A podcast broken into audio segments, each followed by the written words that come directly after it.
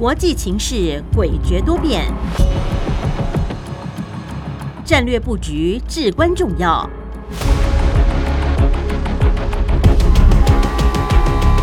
关心台海局势发展，请听汉声电台《国际战略风云录》。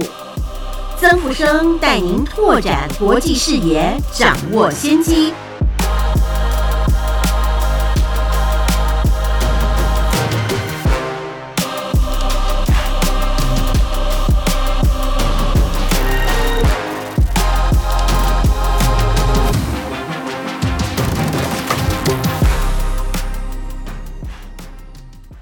欢迎您收听汉声广播电台《国际战略风云录》，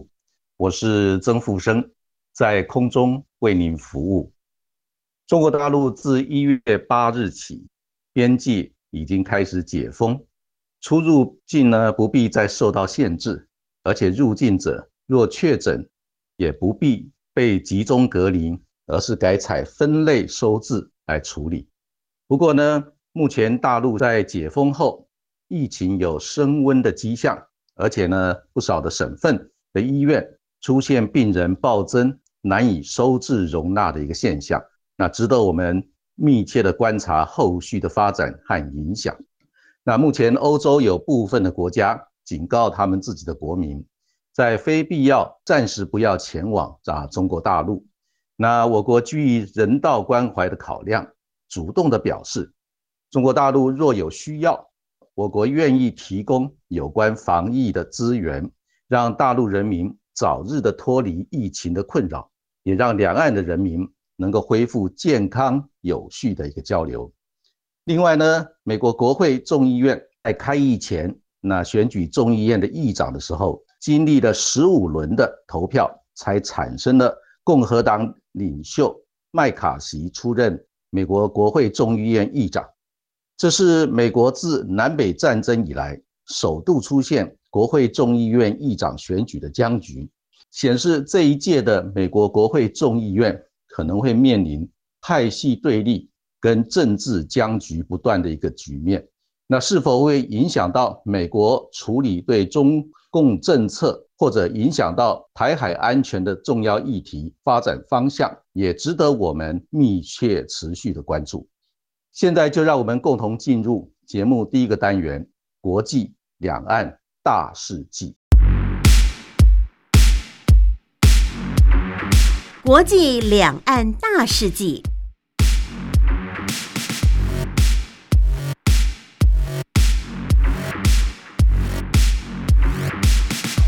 在国际两岸大事记的部分，首先，总统蔡英文表示。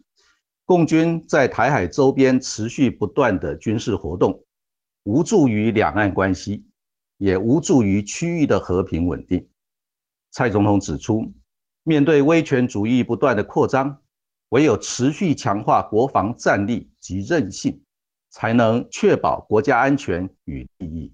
蔡总统强调，他相信中华民国国军是一支有能力、有决心，可以求新求变。捍卫自由民主与区域和平的钢铁纪律。北大西洋公约组织前秘书长，也是丹麦前总理与民主联盟基金会主席拉斯穆森，一月五日表示，北约与中华民国合作的领域可能有三大面向，分别是网络知识、经验、情报的交流，其次是军事训练或联合军演。第三是国防高科技的合作。拉斯穆森强调，许多欧洲政要接连访问台湾，清楚展现民主世界捍卫台湾的意愿与决心。他这次访问台湾，就是为了要维护和平。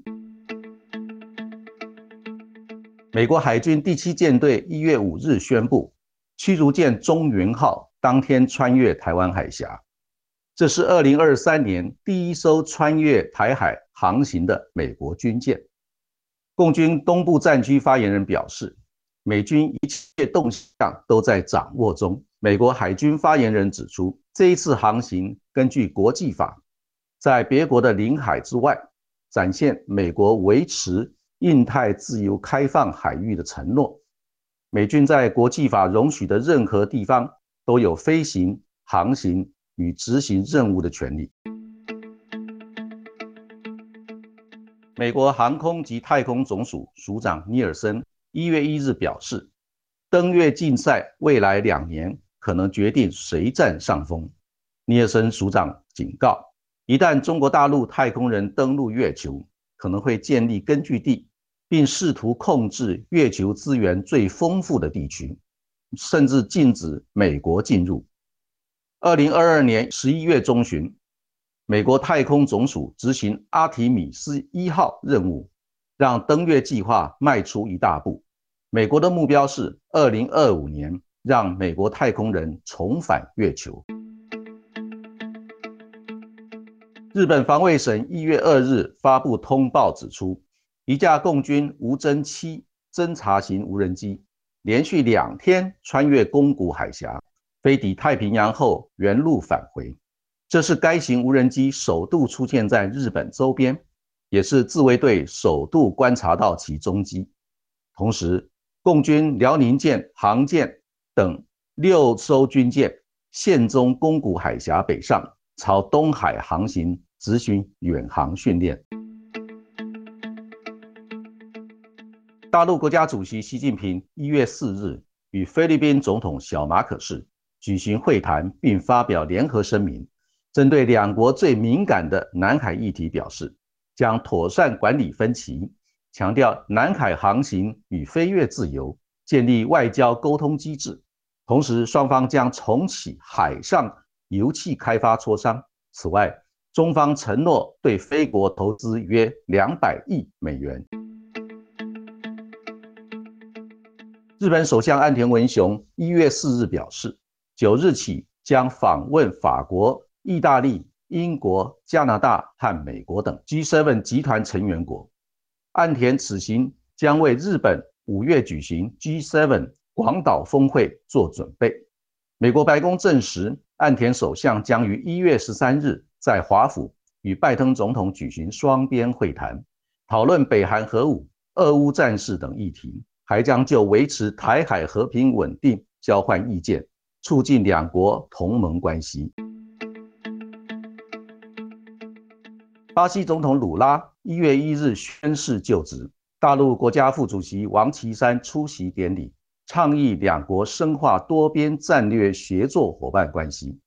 鲁拉总统上任后将访问美国与中国大陆，被称为平衡外访，令。中国大陆经历一年多谈判，与拉丁美洲的厄瓜多宣布达成中二自由贸易协定，进一步提升中国大陆在拉丁美洲的影响力。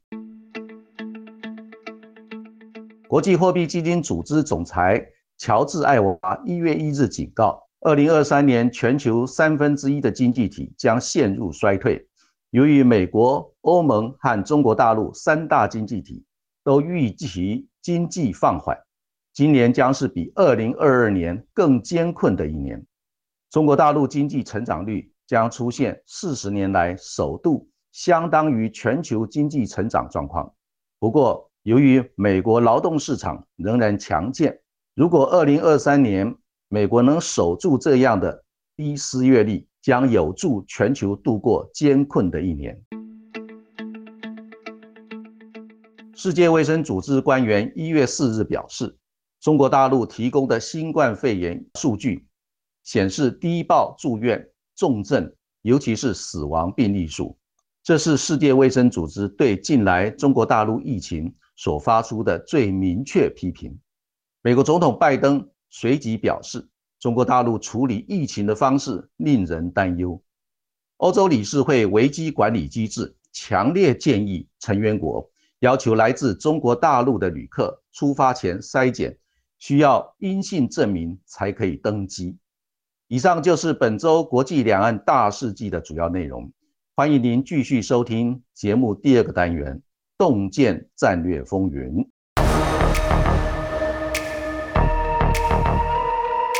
洞见战略风云。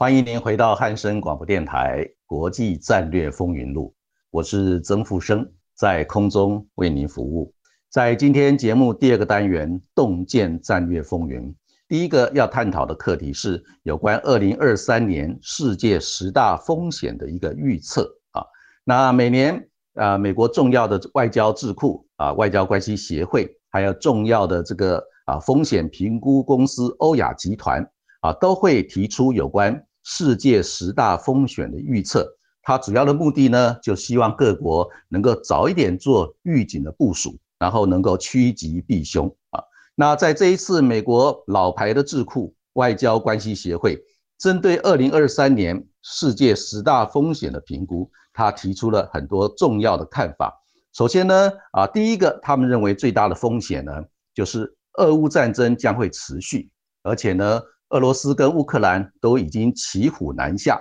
所以双方的这个战斗啊会越打越僵。尤其是俄罗斯曾经宣布呢要停战三十六个小时，那事实上只停战了两个小时。接下来呢，在乌东地区仍然是炮火不断啊，所以呢可以展现出那俄乌战争在现在的状况之下啊，双方之间很难找到好的下台阶。另外一个重要的变数呢，就是有关西方国家对乌克兰的一个支持是否能够持续，还有就是俄罗斯方面是否能够啊是否能够持续啊增加军事装备的资源来支撑这一场啊这个越打越僵的一个战争。所以整体来看，那俄乌战争的持续呢，它所造成的一个外溢效应可能影响很难下降，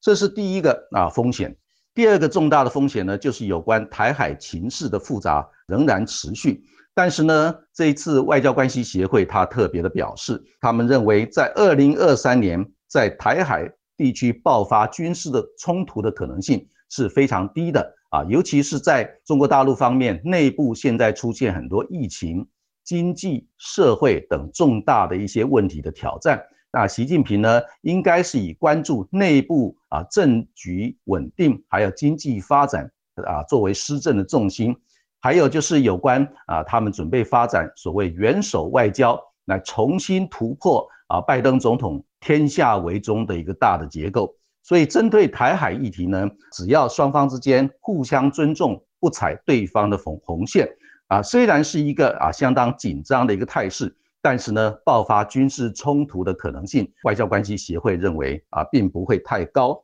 第三个啊，在重大风险的地区，他们是认为是在日本地区，因为日本现在在整个国际地缘战略跟政治的角色有新的格局，尤其是日本现在是全球第三大的经济体，而且他们在刚刚通过的国防战略三文件里面。特别把国防预算从 GDP 的百分之一，要慢慢的调整到 GDP 的百分之二，所以呢，等于是相当程度强化了日本整个国防预算的能量。但是呢，这种做法会不会引发整个东北亚地区的一个啊国际性的军备竞赛，也值得大家密切的关注。所以呢，他们认为这是第三个整个国际地缘战略里面重大的一个风险。第四个风险地区呢，就是在北韩，因为北韩在二零二二年已经连续试射了六十九次的一个弹道飞弹，还有其他相关的一些啊这个打击性的武器啊。那在今年的年初一月一号，还有再度的发射啊弹道飞弹。同时呢，啊金正恩特别强调，在二零二三年要扩大战术核武的一个发展，同时要进行第七次的核子试爆。同时，在有关弹道飞弹、巡弋飞弹，还有这个其他相关的，包括极音速飞弹等等的能量呢，也要加强的发展。所以，整个北韩地区可能也会造成在二零二三年重大的一个啊风险。那第五个重要的议题呢，就是有关跨大西洋关系的变化。这跨大西洋关系就是美国跟欧盟关系的变化。第一个呢，就是有关于啊双方之间对于俄乌战争的一个态度，已经出现了一些啊分歧。美国方面当然是持续的支持乌克兰执行啊这个反侵略作战啊，不断的提供军事经济的资源。但是对欧洲主要的国家，包括德国、法国、英国，还有其他相关的国家来讲的话，已经越来越面临俄乌战争外溢效应的一个负面的影响。所以从这个状况来看，那欧洲地区多数的国家都希望这场战争能够赶快的结束。还有就是美国跟欧盟之间最近在贸易关系上也出现了相当程度的分歧，尤其是美国刚刚通过现在开始执行的叫做削减通膨法。这个削减通膨法里面很多重要的内容是提供美国很多执行有关再生能源。环保企业等等的一些啊新的企业呢，给予补贴的一个做法。这个补贴的做法呢，欧洲方面认为是违反双边自由贸易的一个公平性。所以在这个状况之下，那欧盟尤其是法国总统在亲自与拜登会面的时候，就特别强调啊，希望美国方面要修改有关削减通膨法的内容，让欧洲跟美国之间。就有关再生能源和环保的一些重要的啊这个生产产业啊，能够进行公平的竞争。所以从这个角度来看啊，双方之间的分歧也逐渐的扩大。第三个就是有关这个美国跟欧盟之间，就有关对中国大陆的一个态度啊，也开始出现了分歧。那美国方面对于敲打中国、天下为中的一个架构，可以说是在科技战跟金融战方面呢，越拴越紧。但是呢，欧盟的一些国家呢，因为面临俄乌战争所造成的一个压力，在经济上已经是相当的困难，他们没有办法失去啊，不可能失去这个中国大陆的市场，因为他们必须要靠中国大陆的市场来吸纳欧洲地区的一个出口产业，所以在这个状况之下，欧盟跟美国之间就有关对中国大陆的态度也开始出现分歧。那这些因素呢，会导致整个跨大西洋关系呢出现变化，这个也是世界重大风险之一。那第六个重大的风险就是全球经济成长率开始趋缓。那国际货币基金组织预测呢，在二零二三年的啊全球的一个经济成长率只有百分之二点七。而且呢，通货膨胀仍然持续，所以呢，可能造成一个叫停滞性通货膨胀的一个经济衰退的一个结构，所以这个风险呢也是啊相当高的。第七个呢，就是啊评估在联合国气候变迁会议叫 COP28 呢，是在二零二三年准备在中东地区的杜拜来召开，在二零二二年的 COP27 也是联合国的气候变迁会议。COP twenty seven 呢是在埃及召开，那在埃及召开的这项会议呢，最后啊都是无功而返。那各方面各执己见，开发中国家有他的态度，已开发国家也有他的态度。那开发中国家认为说，现在造成全球暖化最大的原因，就是开发国家过度的工业化的一个结果。那现在反而要由开发中国家来承担这些影响。那希望以开发国家要提供更多的一个经济资源，来帮助开发中国家应对气候变迁所造成的一个影响跟冲击。那不过呢，以开发国家像美国、德国、法国、英国这些已开发国家，他们承诺要提供很多资金来帮助开发中国家来应对气候变迁的威胁，但是呢，都是口惠而实不至。那实际援助的资金并没有到位。啊，所以这个是在去年埃及的啊联合国气候变迁会议啊没有达到结论的一个重要的原因。那这次啊外交关系协会他们评估，在中东杜拜那举行的这个 COP28 呢啊同样也会造成令人失望的一个结果，但是后续的影响可能会更大啊。那第八个这个风险呢，就是以色列跟巴勒斯坦之间的关系将会趋向紧张。而美国所推动的叫做两国方案，也就是分别在建立以色列国跟巴勒斯坦国共存的一个两国方案呢，啊，对以色列现在的一个右派的政府，也就是纳坦雅胡所阻隔的一个右派政府是没有办法接受的。所以在这个状况之下呢，那以色列跟巴勒斯坦在中东地区的一个冲突的状况呢，可能会在二零二三年。再度变成重要的一个啊冲突事件。那第九个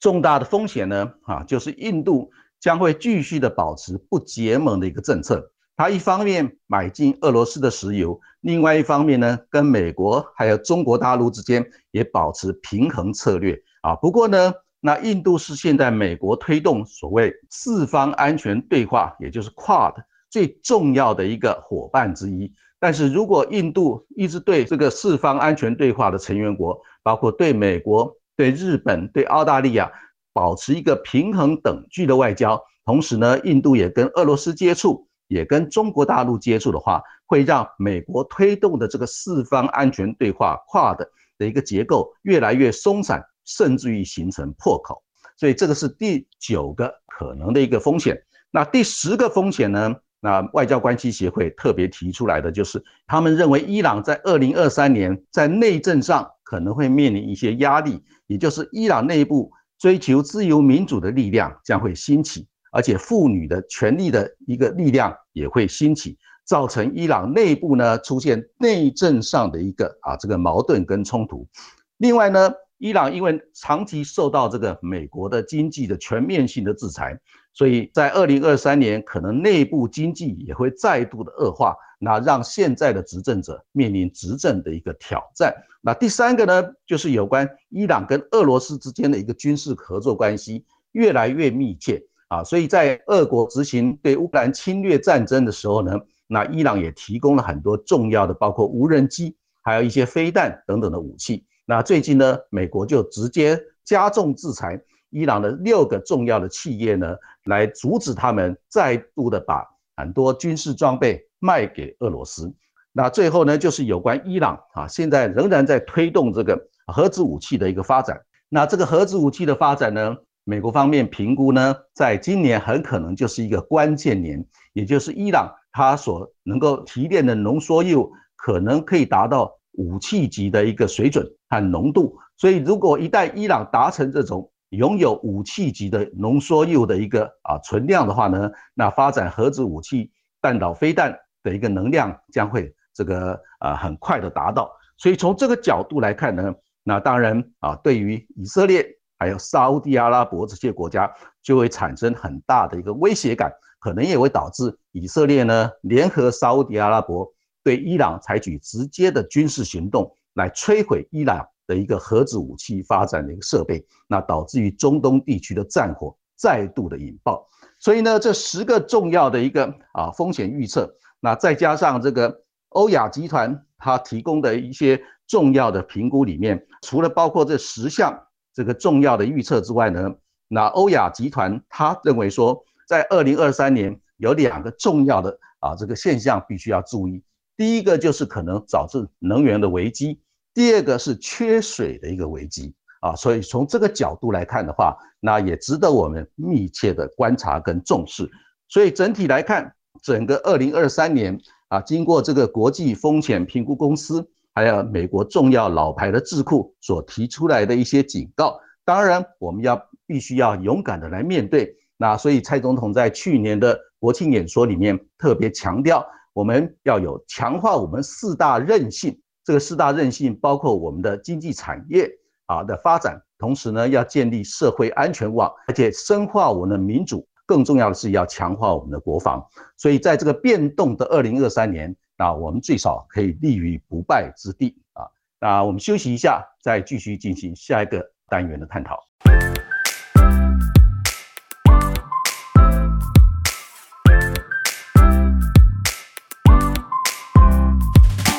欢迎您回到汉声广播电台《国际战略风云录》，我是曾富生，在空中为您服务。今天我们在“洞见战略风云”这个单元，第二个要探讨的课题是有关无人机战场攻防策略的一个剖析。那最近呢，各位都注意到要有关无人机的一个探讨，尤其是我们中华民国要建立我们的国家无人机队啊的一个发展态势呢，啊，大家都有非常。深度的一个讨论。那最近很多重要的媒体不单是提供有关无人机发展的一个啊基本的结构态势，还有这个未来的趋势，更重要的是也特别提出来，就是我们中华民国要建立国家无人机队，它所必须要解决的一些重要的问题。那这些探讨呢都是非常有价值的。但是呢，我们在探讨这个无人机战场攻防策略的时候呢，首先我们还是要来从美国发展它的无人机战力倍增器的一个啊基本的逻辑。那美国在二零二二年十月二十七日，他就发布了他的国防战略。那在这份国防战略里面，他提出了一个叫整合性的贺组，也就是 integrated deterrence 的一个架构。它这个整合性的贺组呢，啊，除了结合政治、经济、军事、外交的一个综合国力的一个展现之外，同时它也把太空、网络、还有电磁频谱以及这个无人机系统纳入。成为这个战力倍增器，来形成一个以实力为核心的一个整合性核组的能量啊，所以从这个角度来看，我们就可以了解，现在无人机系统啊，已经是在美国整个国防战略里面很重要的一个战力倍增器。那这一次这个无人机的一个战力倍增器，其实在俄乌战争里面已经有非常明显的一个展现啊，让全世界都观察到。整个所谓的 UAS 啊，无人作战系统呢，它不仅是在打击啊攻击，还要在情报的收集以及火炮的一个瞄准，那炸弹啊损害的一个评估，以及这个电子战方面，都展现出相当程度的一个作战效益。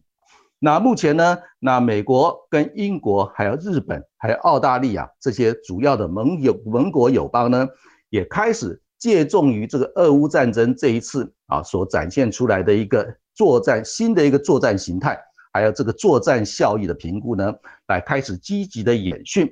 跟无人机有关的一个啊陆海空啊三军，还有这个网络，还有电磁频谱，甚至于太空的低轨道卫星通讯等等的一个架构，来形成一个无人机这个集群作战的一个战力的一个。评估，那尤其是在无人机跟第四代、第五代战机，它结合卫星通讯，还有这个远程打击的一个能量，还有勤监侦的一个整体的系统呢，那发展出一个啊完整的一个，尤其是在印太地区这种有广大海洋的一个一个战场环境里面啊，形成一个联合作战的一个能量啊。所以呢，从这个大的一个架构来看啊，在俄乌战争。是一个大平原的一个作战方式。另外，在印太地区呢，就会是一个啊整个联合作战的一个结构，它就包括了陆军、海军、空军、海军陆战队，以及这个啊空中作战能力、电子作战能力，还有网络作战能力的一个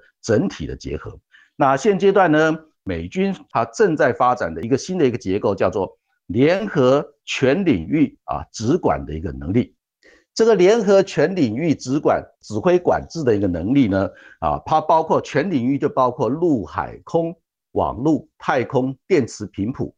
那这整个啊领域的一个结构呢，要能够结合起来，然后有效的指挥管制，然后发挥作战的能量。那在这里面呢，那无人机它运用的范围啊，就包括几个重要的项目。第一个就是执行电子战的一个攻防。那第二个呢，就是要扮演通信中继站的一个节点。那第三个呢，它就要能够发挥跨国情资互通的一个功能。它透过无人机来将盟国友邦的各种军事能量能够结合起来啊，发挥啊联合作战打击的一个能量。第四个呢，它是强化网状啊中心化作战的一个网络平台。那透过无人机来巩固整个资讯安全的一个优势，这是第四个在联合全领域啊指挥管制作战能力的一个重要的结构。那第五个功能呢啊，就是要发挥早期的预警，还有战场的感知，就是这个战场的这个 situation awareness 啊，跟战场的评估。透过这个通讯的整合呢，还有空中加油的能量等等的功能，来降低有人机队作战操作的一个成本跟这个负担，也就是很多重要的工作可以透过无人机队来执行，让有人机队的操作成本能够下降，而且减少很多管理上的一个负担，还有人命损害的一个损伤的一个什么消耗。那第六个范围呢，就是要扩大在海域发展星链低轨卫星的一个高速无线网络，还有通讯的能量，来强化啊急杀链的一个作战能力啊。因为呢，在印太地区是一个广大的海洋，那广大海洋里面来执行整体的联合作战呢，就必须要运用啊太空的星链低轨卫星的高速无线的一个网络来执行啊联系控制整个电磁频谱，来达到联合作战，来强化急杀链的一个作战效益啊，这个是一个相当前进的一个啊作战思维跟概念。那第七个呢，就是要发挥电子干扰。还有控制电磁频谱来执行资讯战层面的一个功能啊。那整体来看呢，啊，美军现在积极的在运用开发无人机，来达到一个联合全领域指挥管制作战能量的一个架构啊。所以呢，让无人机从过去十几年前啊，那只是为了执行反恐作战，到未来呢，那无人机将会变成。执行联合作战的一个核心的关键啊，所以从这个角度来看，那无人机的发展确实有相当惊人的一个啊成长啊，也值得我们非常密切的来关注美国发展联合全领域指挥管制作战能力的一个架构，那无人机所扮演的角色，那可以提供我们很重要在建立我们有关在台澎金马防卫作战里面。啊，有关运用无人机的作战概念，那所以我整理出来，现阶段呢，那无人机作战系统它的攻击跟防御，那基本上有几个重要的优势特点。那第一个呢，就是无人机队它的作战系统呢，啊，第一个它成本低，因为成本低就可以大量的生产制造。啊，我最近看到一个资讯呢，就是有们我们中华民国。要建立国家的无人机战队，在明年就要求合约的厂商要提供三千架这个无人机来支持我们整体的防卫作战的需要。所以从这个角度来看，因为它生产成本低啊，这个门槛也低，所以生产制造的速度快。但是呢，因为它具有多重的一个作战弹性，而且又可以降低人员生命的一个风险。所以呢，它的价值就越来越高，也就是它的性价比越来越高。那现在呢，陆军有这个小型的无人机，还有自杀式无人机，所谓的 lottery munition，徘徊游荡呃炸药炸弹的一个啊这个支撑呢，让陆军在执行整体作战的时候呢，得到了无人机的帮助呢，可以说是如虎添翼，它整个作战概念也开始改变。那至于这海军呢？因为有现在有无人舰艇的一个发展，让海军在突袭任务或相关的一些防卫作战的时候呢，可以善用无人舰艇来达到一个特种作战的一个目标。那在空军方面呢，也可以建立所谓忠诚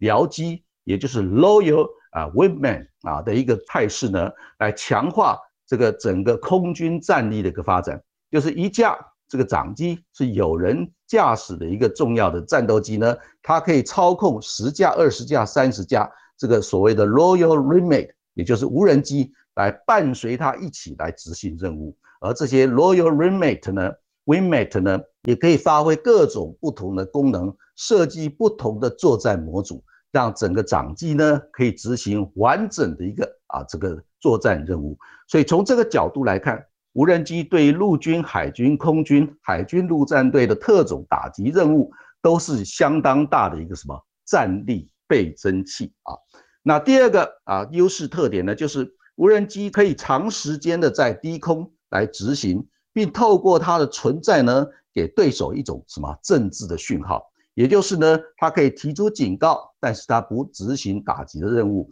那这种警告呢，可以慢慢的造成对方。竞争对手呢改变他的一个行为跟战略意图，那可以避免呢不必要的一些正面的冲突，甚至于呢可以避免双方爆发啊重大的一个核武战争的一个矛盾啊。所以从这个角度来看，那无人机确实扮演了一个战略性的一个啊这个功能。那第三个这个优势特点呢，就是无人机系统、无人机作战系统可以随时就风险的级别。进行弹性的任务调整，也可以避免人员的安全风险啊的同时呢，呃，能够让整个防范冲突啊能够升级或者是降级，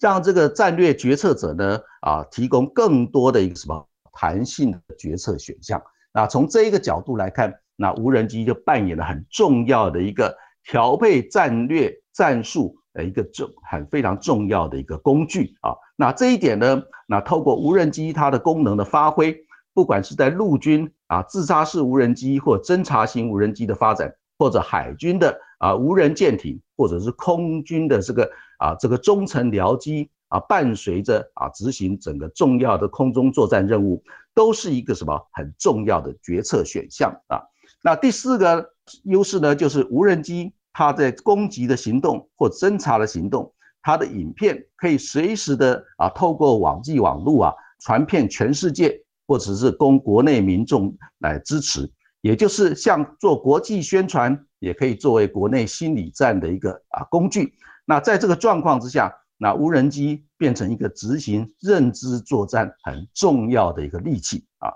那第五个项优势呢，就是因为无人机的啊低成本，而且它是可以消耗，所以它可以做诱饵来消耗对方的防空能量，同时也可以透过这个游荡式的炸弹呢，来造成整个战场心理上威胁的一个效果啊。所以从这个角度来看，那无人机确实是非常非常的什么？管用啊！那最后呢，就是有关无人机系统，它所形成的一个叫做集群化作战的急杀链，因为它战力强大，也引起了这个啊世界各国对反制无人机作战系统的一个需求。那另外呢，啊就是最关键的就在无人机作战的时候呢，它需要整体的电磁频谱的一个控制权，还有整体的一个通讯体系的连接。啊，透过网络、卫星通讯，还有多领域联合啊管制的一个架构，才能够达成这些重要的任务。